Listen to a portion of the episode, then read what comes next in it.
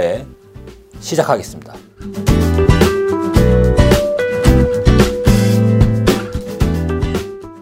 오늘은 조기 대선 세 가지 유의사항에 대해서 말씀 올리겠습니다.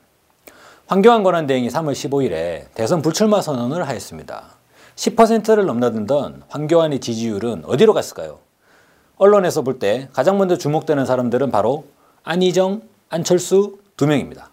안희정 충남지사는 16.8%로 뛰어올라서 2위를 기록하였고 안철수 전 대표도 12%로 3위를 차지하였습니다.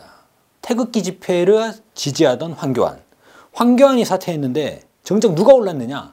안희정과 안철수가 오르더라. 이처럼 반문연대는 제3지대를 표방하고 있지만 엉뚱하게도 박근혜 쪽 유권자들의 표에 기대서 지지율이 상승하는 이러한 형세를 초래하고 있습니다. 이 가운데서 조기 대선에서 주의해야 될 첫 번째 포인트는 바로 안철수의 야권 자해 발언입니다.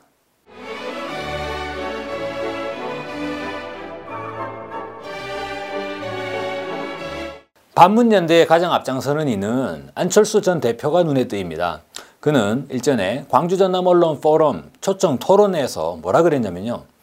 동물도 고마움을 한다. 그런 말을 한 것은 진승만도 못한 것이다. 라고 얘기했습니다. 또한 양보뿐만 아니라 도와줬는데도 고맙다는 말은커녕 졌다고 하는 것은 인간으로서의 도리가 아니다. 자, 누구에게 한 말인가요? 네, 바로 더불어민주당의 문재인 전 대표를 향해서 한 말입니다. 정말 충격적입니다. 짐승만도 못하다. 같은 이 대선 후보 간에 할 수 없는 이야기. 사실 이것이 뭐 여당 박근혜 정권, 지난 박근혜 정권 세력이 하는 말이라 하더라도 상당히 좀 논란이 될 수 있는데 같은 야권 내에서 짐승만도 못하다라는 이야기를 하는 것 자체가 어, 국민들을 놀랍게 하고 또한 어, 촛불 내부를 상당히 좀 고리 깊게, 깊게 만드는 그러한 역효과를 초래하고 있다라고 생각이 듭니다. 자, 그렇다면 과연 지난 2012년 대선에선 안철수 전 대표는 과연 그렇게 억울한 처지였는가 하는 부분을 살펴볼 필요가 있습니다. 지난 2012년 대선에 물론 안철수 대표가 사퇴를 하고 문재인 전 대표가 어, 야권의 공식 대선 주자가 되었습니다. 하지만 안철수는 후보 사퇴 이후에도 두문불출하면서 유권자들을 혼란케 하였습니다. 이를테면 야권의 전체 역량이 총 폭발하는 그러한 연대, 화학적으로 이제 폭발하는 연대가 아니라 오히려 찬물을 끼얹는 그리하여 야권의 시너지 효과가 반감되는 김 빠지는 단일화를 했던 것이죠. 바로 그런 장본인이 바로 안철수 전 대표였다라고 볼 수 있습니다. 구체적으로 살펴보면 안철수는 대선 후보 단일화 방식의 협상을 일방적으로 중단하였습니다. 그 당시 대선 전국을 국민 열망과는 정반대로 가고 있다라고 하면서 비판적 언조를 날렸죠.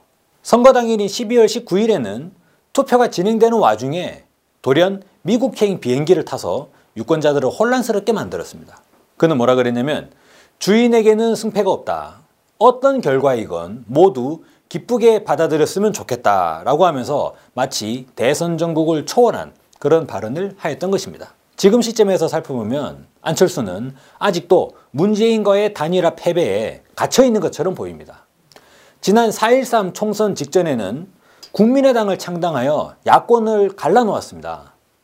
민주적 정권 교체에 열망이 높은 지금 국면에서는 민주당의 유력 경선 주자에게 짐승만도 못한 것이다 라고 하면서 비난을 늘어놓고 있습니다. 김 빠지는 단일화, 김 빼기는 한 번이면 족합니다.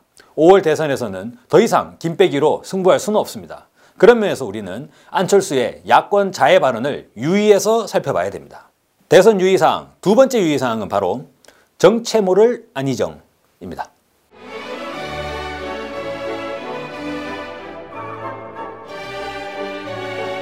두 번째는 안희정 충남지사입니다. 안희정은 민주당에 정을 두고 있지만 민주당과 반대되는 당론들을 제기하면서 바로 국민의당, 바른정당을 비롯한 제3지대에 노골적인 추파를 던지고 있습니다.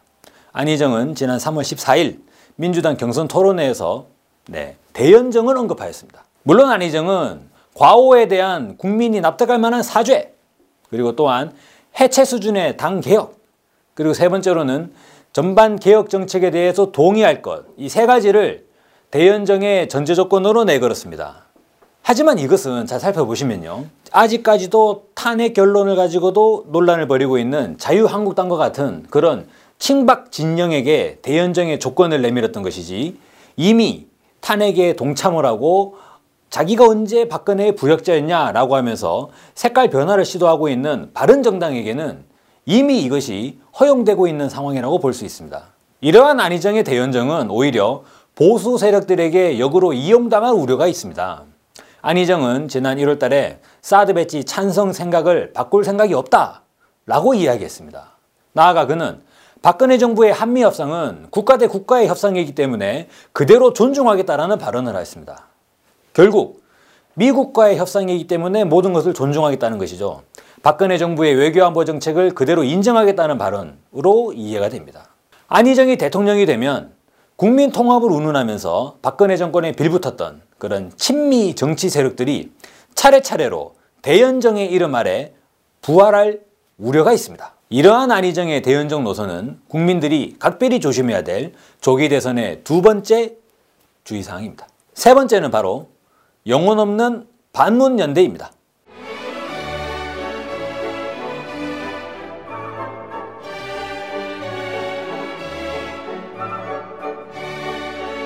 마지막으로 제3지대 반문연대가 있습니다. 이들은 왜 모이는 것인가요? 반문연대는 한국 사회에 대한 비전과 정책 구상에 대한 연대가 아닙니다. 이들은 바로 권력욕이 부른 구태정치일 뿐입니다. 지난 3월 14일 더불어민주당을 탈당한 김종인은 민주당 안희정 후보, 국민의당 안철수 전 대표, 손학규 후보, 바른정당의 유승민 의원, 남경필 그리고 정운찬 전 국무총리에게 다 함께 만나자라고 제안을 했다고 합니다. 자, 바로 제3지대론입니다. 제3지도론을 제기하는 김종인은 어떤 사람인가요? 김종인은 먼저 지난 박근혜 대선 선거 캠프에서 경제민주화를 내세워서 박근혜 캠프에서 활동했던 박근혜 부역자 출신입니다. 김종인은 민주당에서도 작년 2016년 4.13 총선을 앞둔 시점에서는 당을 떠나겠다면서 민주당에 총선 공천권을 요구했던 그런 인물입니다. 그가 이제 또다시 제3지대를 이야기하면서 반문연대를 이야기하는 이유는 무엇이겠습니까? 또 하나의 권력을 추구하는 것은 아닌가 하는 각계의 우려가 빈말이 아닌 것입니다. 반문연대. 반문연대는 외교안보에서의 보수를 주장하는 사람들입니다. 단지 자신의 보수적 정체가 드러날까 싶어가지고 이것을 복지에서의 진보로 감추는 그런 자들이라고 볼 수 있습니다. 안희정과 안철수 그리고 유승민이 공통적으로 제기하는 것은 바로 사드 한반도 배치입니다. 또한 한미 간의 여러 협정들을 존중하는 것입니다. 바로 박근혜 정권의 대외 정책을 지속하겠다는 그러한 공통점이 있는 것입니다. 다가오는 조기 대선에서 유의해야 될 세력들 바로 영혼 없는 반문연대라고 할 수 있습니다. 곽동기의 시사화에 마치겠습니다.